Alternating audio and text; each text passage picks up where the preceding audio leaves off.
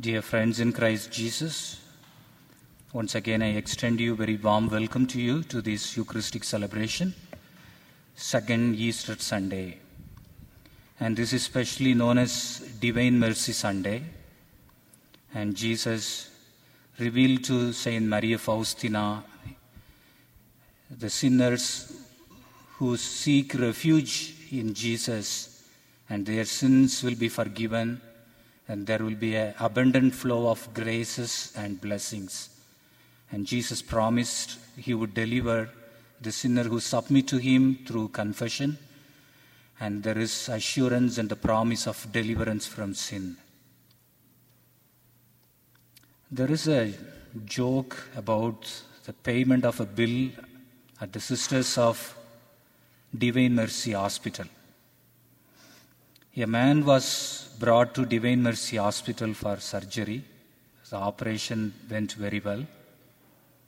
The sister waiting by his bed said to the man, You are going to be just fine, and asked him, We want to know how you intend to pay for your stay here. Are you covered by your insurance? He whispered, No, I am not. The sister asked, Can you pay in cash? He replied, I am afraid. I cannot, sister. She continued, Do you have any close relatives then?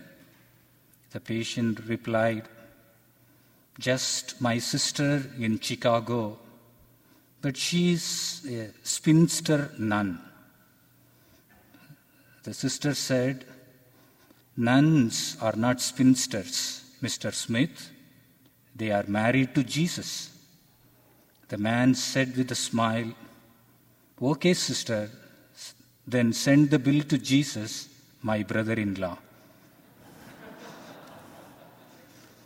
Dear friends in Christ Jesus, as the patient is heavily relied upon Jesus for his paying his bill, the Divine Mercy, the Feast of Divine Mercy, is inviting us. We need to heavily rely upon Jesus, the heart of Divine Mercy, which is seeking for the repentance of sinners. And when Mother Mary appeared to the children in Fatima, the children had a vision of the souls uh, going to the eternal damnation. And at that time, Mother Mary told the children, pray rosary every day for the repentance, for the deliverance of sinners. And, and praying rosary and for praying for the repentance of sinners and would deliver them from the eternal damnation. And that we are called to do every day by your prayer, by your fasting, and so on. And the Feast of Divine Mercy, we see Jesus revealed. There is a private revelation to St. Maria Faustina, a saint from Poland, in the year she was born in 1905. And she lived 33 years, and then she's a nun, and Jesus constantly revealed to her and delivered a great message that the sinner who deserves eternal damnation also can be delivered if he submits himself to Jesus with a heartfelt repentance and strong comeback. Definitely, uh, we know how Jesus' heart is so merciful. Even while Jesus was hanging on the cross, the first, the redeemed one, was not the, his disciples, was not his followers, was not the righteous person from the Pharisee or any religious leader. The first redeemed one, the thief, was hanging with Jesus. And definitely he might have been involved in crime and violence and so many bad things he might have committed. But the divine, the heart of Jesus is so kind, so merciful. It always longs to deliver the sinner from eternal damnation. And if you remember the teaching of Jesus, uh, the Sermon on the Mount, Jesus talked about how to maintain a good relationship with your enemy. You had a quarrel or a fight or conflict with your enemy, and Jesus would tell, reconcile with your enemy. Otherwise, your enemy would take you to the court and you have to pay all the fine the judge asks you to pay. If you reconcile with your enemy, and then you need not meet the judge and no punishment, and you will be delivered. And in the same way, and we need to reconcile, as Jesus asking us to reconcile with your enemy, and He is asking us, we need to reconcile with Judge, our God, the loving God, the divine mercy Savior. So that is the main message the feast is insisting upon. And today I would like to uh, talk about in uh, under two grounds I would like to uh, give you reflection from today's gospel.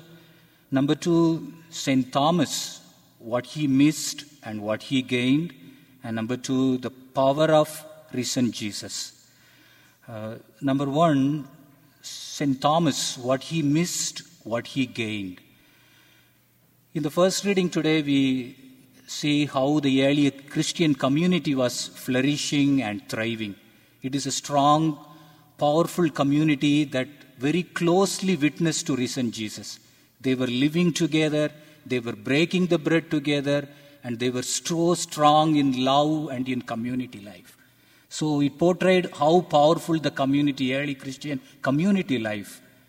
And what we see in St. Thomas, when Jesus appeared to the 12, the 12 apostles, and St. Thomas, he was missing in the group. And here he could see there is a feeling of lack of community in the heart of St. Thomas, we could see. As a result, what he had missed, he missed Jesus' presence, the Lord's presence. Jesus, he taught his disciples where two or three gather in his name, Jesus assured, I am in the midst of you. And whatever you ask, I am going to provide you in a feeling of community, praying for with one intention. As the result, now, when everybody, other 10 disciples were gathered together and he missed the community, as a result, he missed Lord's presence, first and foremost. And number two, he missed Lord's power. And Lord's, he had witnessed Jesus' power in so many ways, St. Thomas, but recent Jesus' power he had not witnessed. How the witness, the recent Jesus' power, he, the, though they were inside the locked door, the recent Jesus could pass through the locked door. That power is tremendous. And this is the power of the spiritual body. This is the power of the glorified body.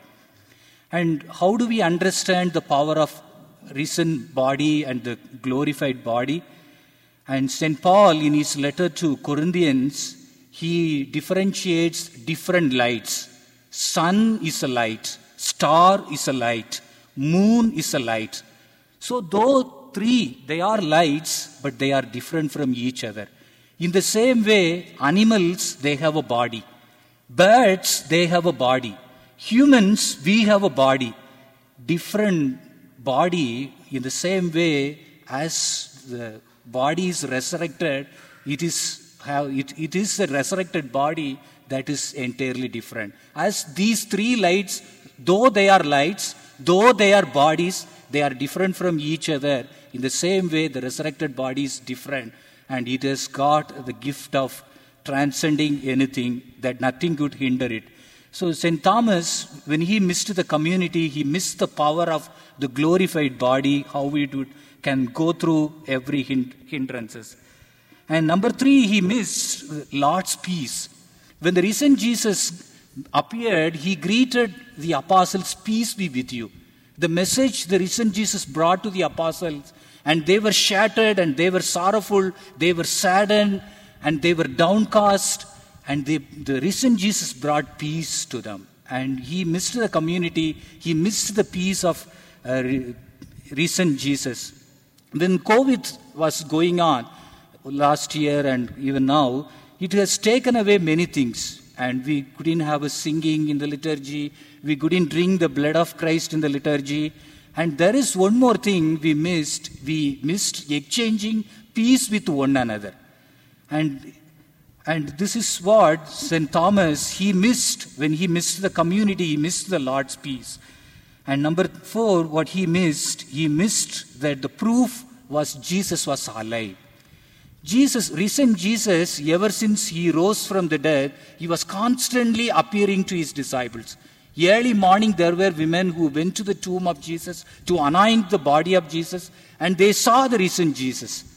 And there were disciples, they were running to Emmaus, another neighboring city, and while breaking the bread, Jesus appeared to them. The risen Jesus appeared to them.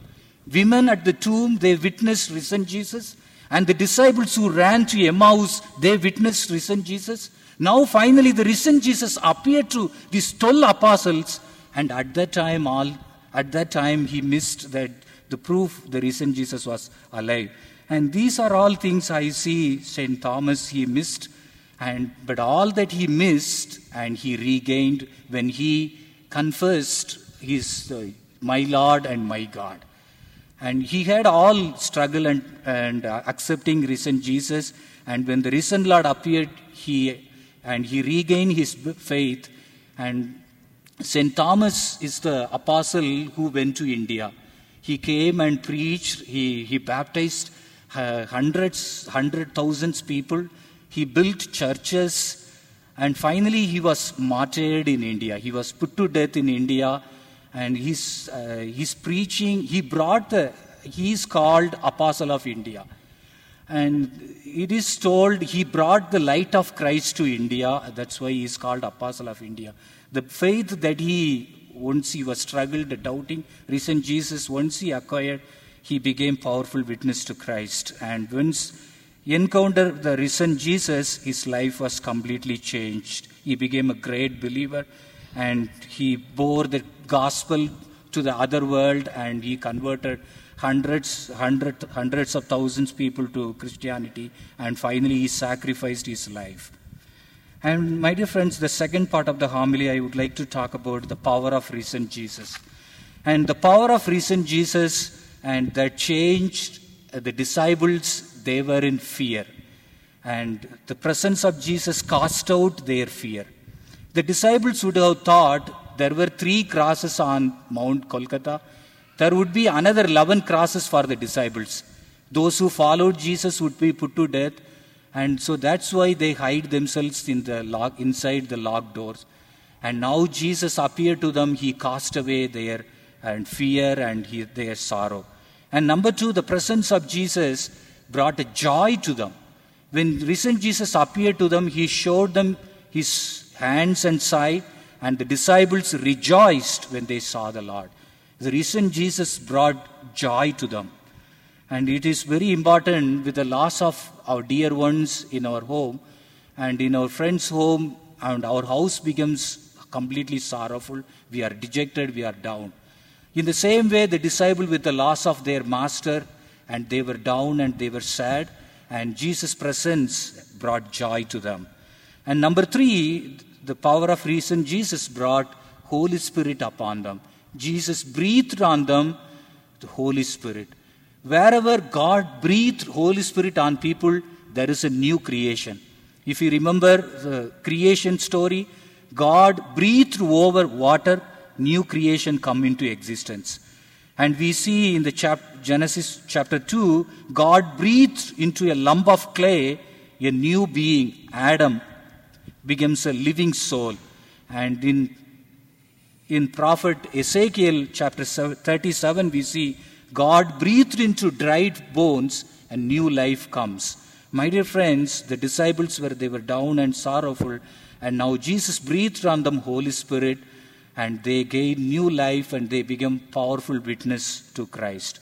So, my dear friends, and that is the power of risen Jesus we see. And as the disciples were very were sorrowful and completely they were doubtful about risen Jesus and the power of risen Jesus completely transformed. In the same way, we may be fearful, anxious, doubtful, and the power of risen Jesus can transform. And as, as Jesus told, believing before seeing is very important. Believe that the power of risen Jesus can our change our doubt, can change our fear, and He can transform our life completely, and definitely the power will work transformation in our life and may we powerfully witness to risen Jesus in our life. Amen.